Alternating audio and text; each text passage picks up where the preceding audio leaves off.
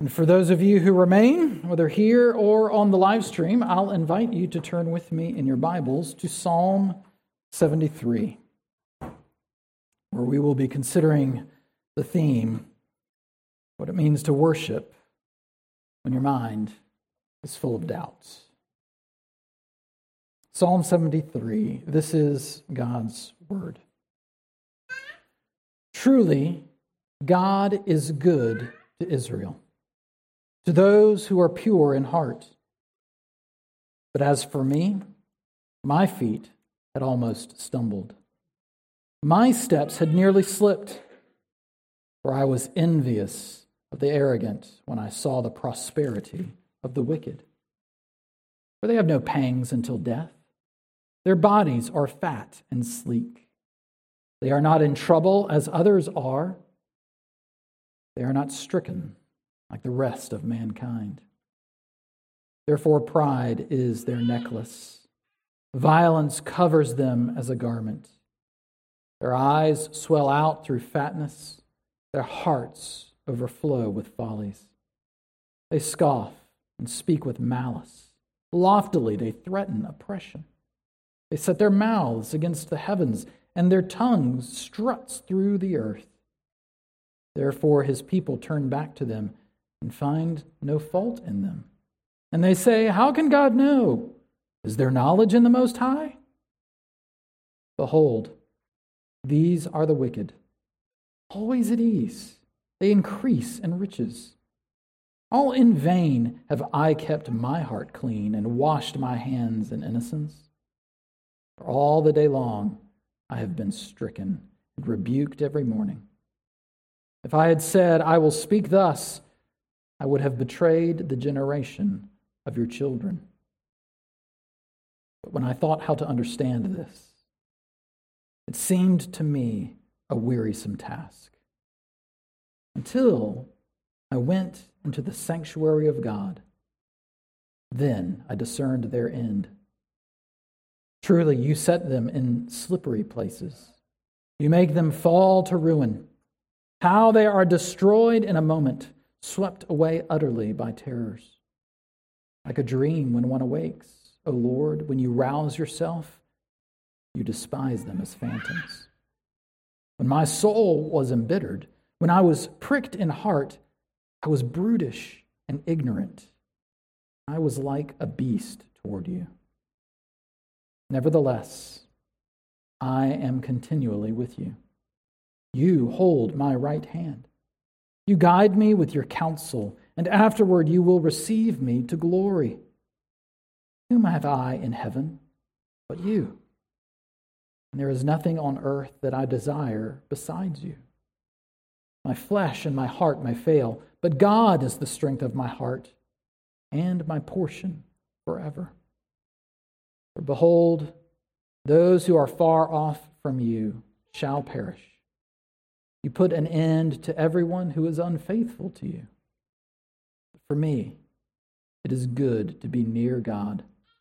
I have made the Lord God my refuge, that I may tell of all your works. Let's pray. Heavenly Father,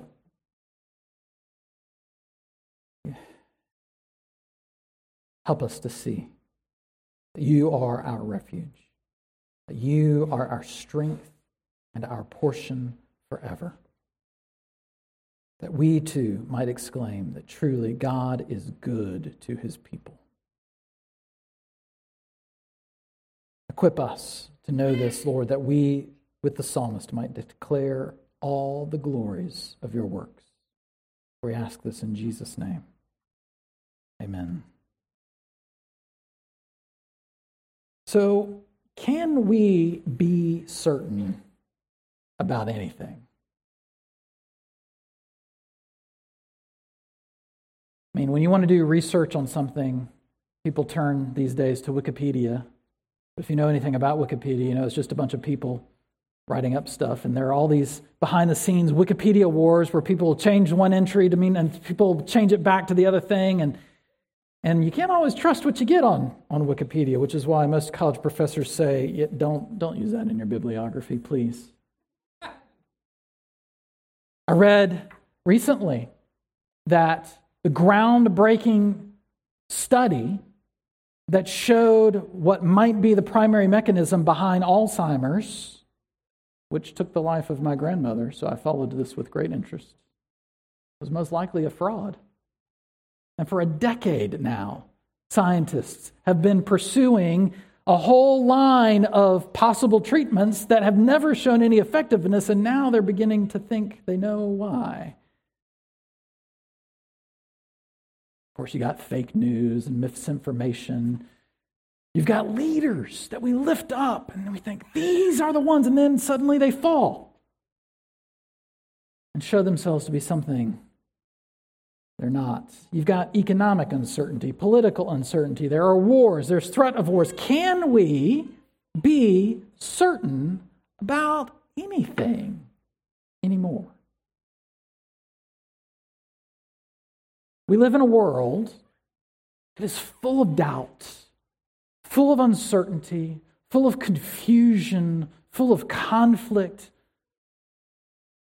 And, and yet, all too often, the message of the church is that when we step in to worship, we have to leave all of those questions and all of that doubt and all of that uncertainty behind and put on the air that we, we know all the things that matter for sure without any doubt at all.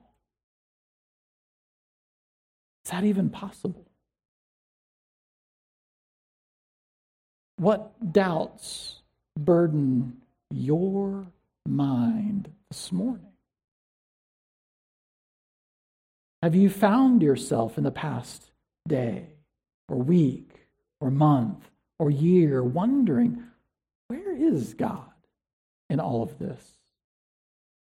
Why are things this way? What sense am I to make of any of this? What we find in Psalm 73 is a psalm that lifts up the psalmist's doubts and shows us how he wrestles with those and finds himself able in the grace and the mercy and the kindness of the Lord to enter into his sanctuary and to worship even even though his mind is burdened with doubt and I hope that we will be able to see this morning. That far from being a reason to flee God or run from God, that God invites us into his presence to draw near to him even, even when our minds are full of doubt. What are we going to do uh, to consider this this morning? We're going to consider three things. We're going to consider first the reality of doubt. Second, we're going to consider how we deal with doubt. And last, we're going to consider how we are to answer the doubts that plague us. First thing I want us to do, we focus on the first 15 verses, is to consider the reality of doubt. We don't really like doubt. And you don't have to be a Christian not to like doubt. Our whole world hates doubt. That's why there are hedge funds. It's so that investors can have their cake and eat it too, right? We can invest in this, but then hedge our bets and invest in that so that we don't have to have any doubts that we'll still make money. This is why engineers like to have a, a factor of safety. I, I built a shed with my dad when we were in South Carolina. Actually, we've built multiple sheds, and, and we always engineered those things to a factor of safety of like 10 because I don't like climbing on those rafters and nailing shingle. I want to make sure that thing is going to stand even in a hurricane. This is why all these political polls that you read about have a, a, a margin of error, plus or minus 10. Which sometimes the margin of error is so big the poll doesn't tell you anything. But we don't, we don't want to say, well, this is how it is, and then be wrong. We don't want to say this is sturdy and then have it fall apart. We want to have some certainty. We want to be sure we don't like living in a world where doubt is a thing. But if we're ever going to actually deal with doubt in a good and healthy way, we have to consider that it is real. This is what the psalmist does. He doesn't run from his doubt. In fact, the first 15 verses are pretty much primarily him laying out and spelling out his doubts from A to Z. Why? When God says, do justly, love mercy, walk humbly with me. Why do the people who do that seem to falter and fail, but the people who ignore that, who mock that, why do the wicked prosper? They have no worries, they have no cares, and even the faithful look and, and leave the way of faith and begin to say, God won't really know. Does he even have any knowledge? Here we are. He says these things, but he doesn't do anything to follow up. Everything that he says just seems to be empty, and all the people that oppose him seem to be doing all right. Let's go follow them. And the psalmist begins to wonder why would God say all of these things? Why would God call his people to live in certain ways and then let everybody who ignores that get everything they want? They're fat and sleek. They don't hunger. They don't know a day when they are wondering where they're going to get their next meal. In fact, they have enough to spare. They're not stricken like the rest of mankind. We're fighting illness and disease and famine and bloodshed and sword, but these guys, they're fine. They don't have a care in the world. In fact, so confident they are so certain that they're in a place of power and authority that violence covers them as a garment. They do whatever they want, no matter how wicked, no matter how destructive, and they get away with it again and again and again. They even mock the heavens, setting their mouths against it, strutting through the earth with their tongue. Why would God allow this? And you see the psalmist's doubts percolate to the surface. Maybe they're right. Maybe it's in vain that I have kept my heart clean. Maybe I have been wasting my time trying to be, be pure and innocent. Maybe there is no God and there is no justice. And I just need to get with the program and live the way everyone else lives. Because as long as I pursue these things that God called me to, I'm stricken. Every morning I'm rebuked as I watch the prosperity of the wicked. He is full of doubt. Is it even worth it anymore?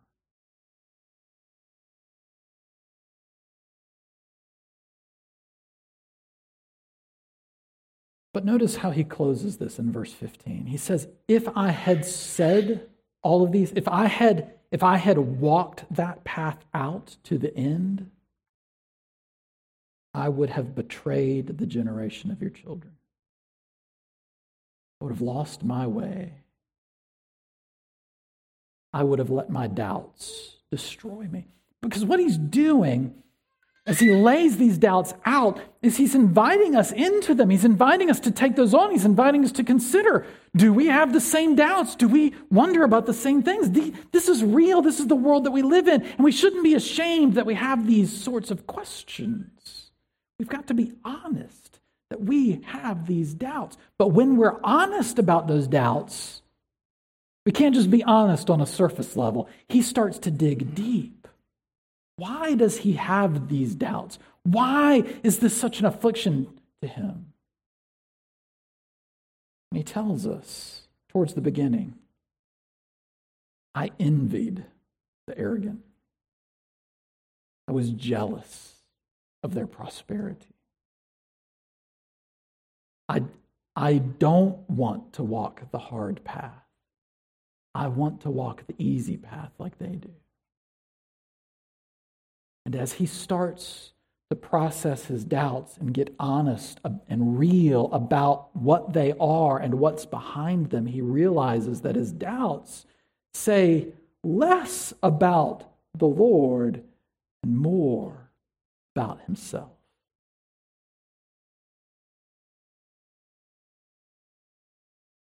What incites doubt in you? Are you willing, with the psalmist, to be truly, deeply honest about? And maybe it's not jealousy that is inciting your doubt. Maybe you do have these genuine philosophical questions. I need this to make sense. Maybe you've seen relationships ruptured, and, and no matter how much you pray, no matter how much you cry out to God, nothing seems to change, and you begin to wonder does He hear me at all?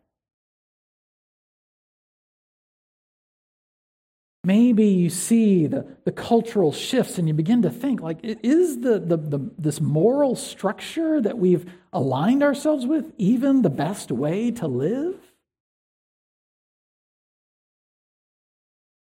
Maybe it's just something deeply personal, something you've suffered, something you've seen, something you've endured, and you can't shake it, and it gnaws at the back of your mind in those quiet moments.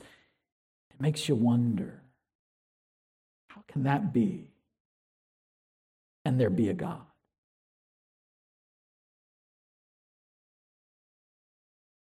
We learn from the psalmist we can't be and shouldn't be and mustn't be afraid grabbing hold of that doubt and pulling on that string until it unravels, until we get to the bottom of it.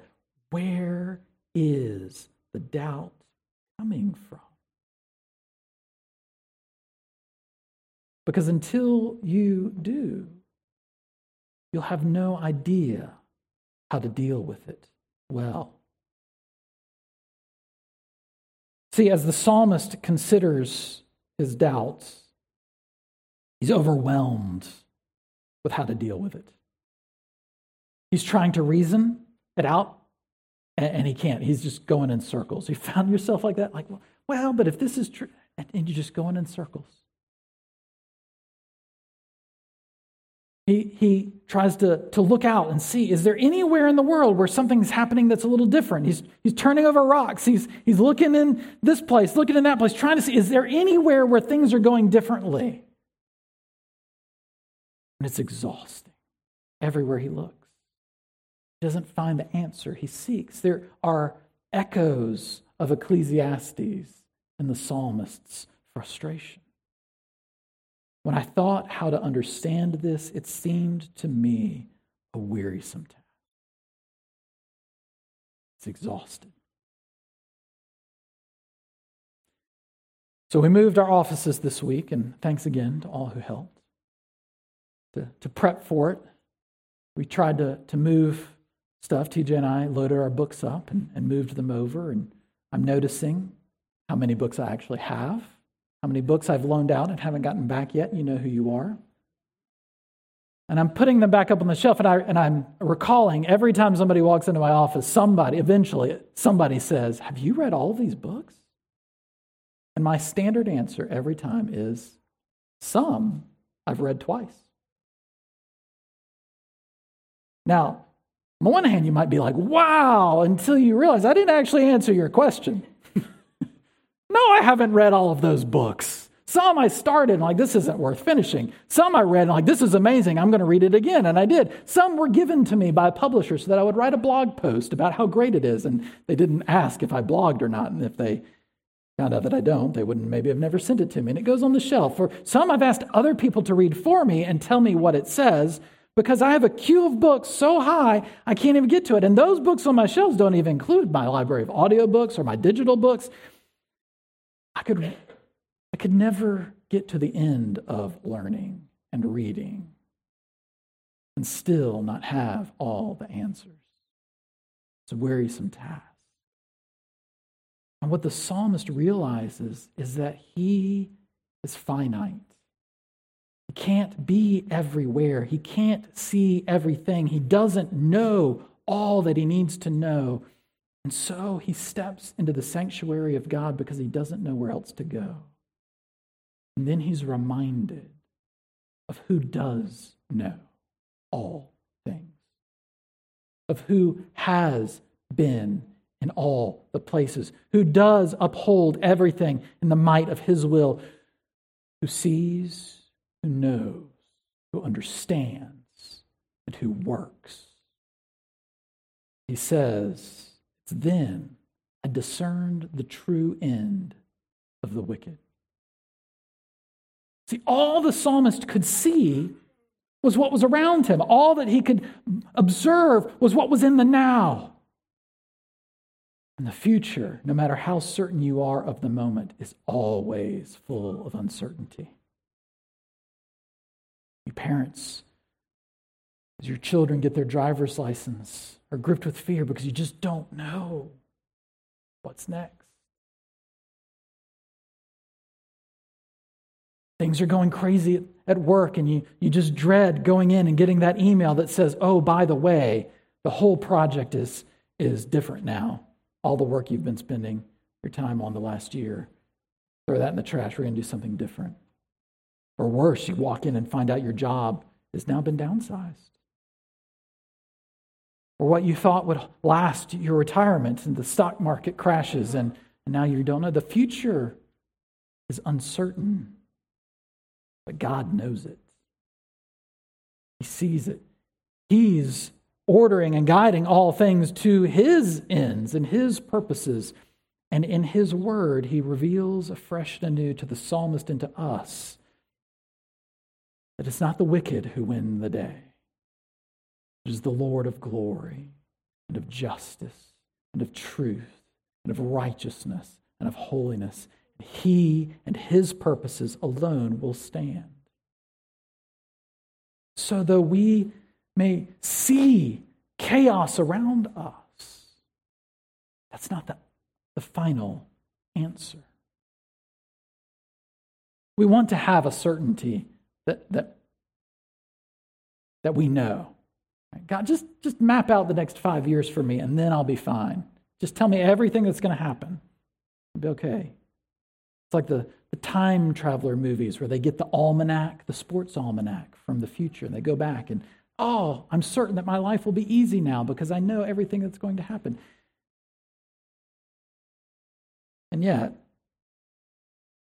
sometimes even when we know what's going to happen, it doesn't help.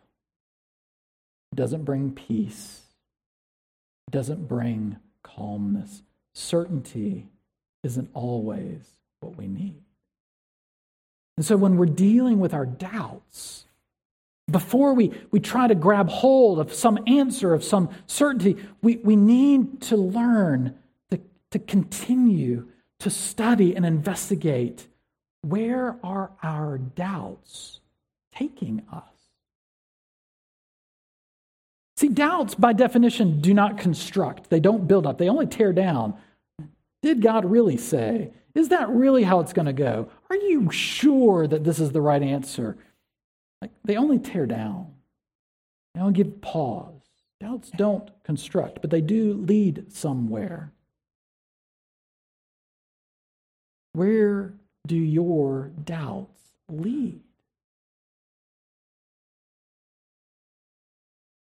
The psalmist says that when in verse 21 and 22 that he realized that, that his doubts were leading him to bitterness. When my soul was embittered, when I was pricked in heart, I was brutish and ignorant. I was like a beast before you. Like he, he's grappling with the reality that, that his doubts were leading him to a very dark and fearful place. He had set himself up as the standard for what is good and right and true. And the longer he held on to that place, the more angry, the more animalistic, the more brutish and ignorant he became towards God.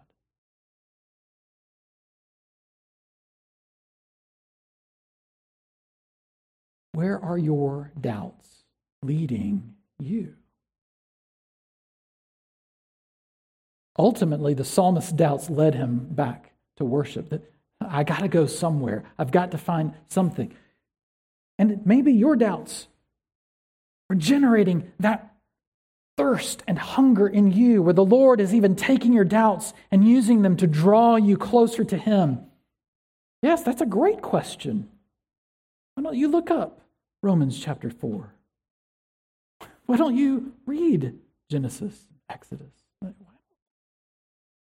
I did college ministry, inevitably I would get a student who would find out I was a campus minister and they would say, Hey, can we meet? And they, we would meet and they would have this long list of questions that weren't their questions. Or the questions they got off of Google somewhere. And like you start to learn what the questions are because they're always the same questions. And you get to a point where it's like, what do you what are you really trying to do here? Like, is your goal to like make me doubt? Is your goal to feel better about yourself? Or do you really want to meet God if He's real?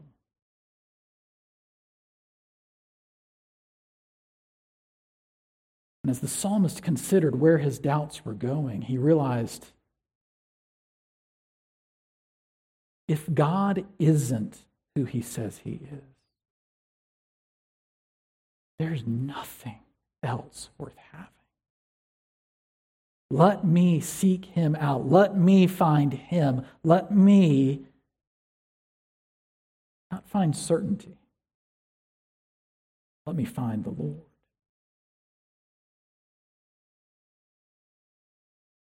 Where will your doubt lead you? Will it lead you to growing more and more bitter, more and more angry, more and more withdrawn, more and more arrogant, more and more selfish?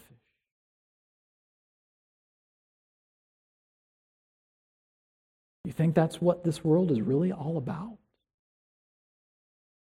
Do you think that those doubts are leading you on the path of goodness and truth?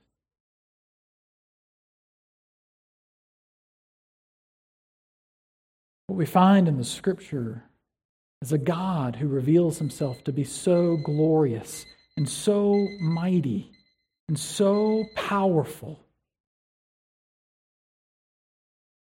that we want him to be true.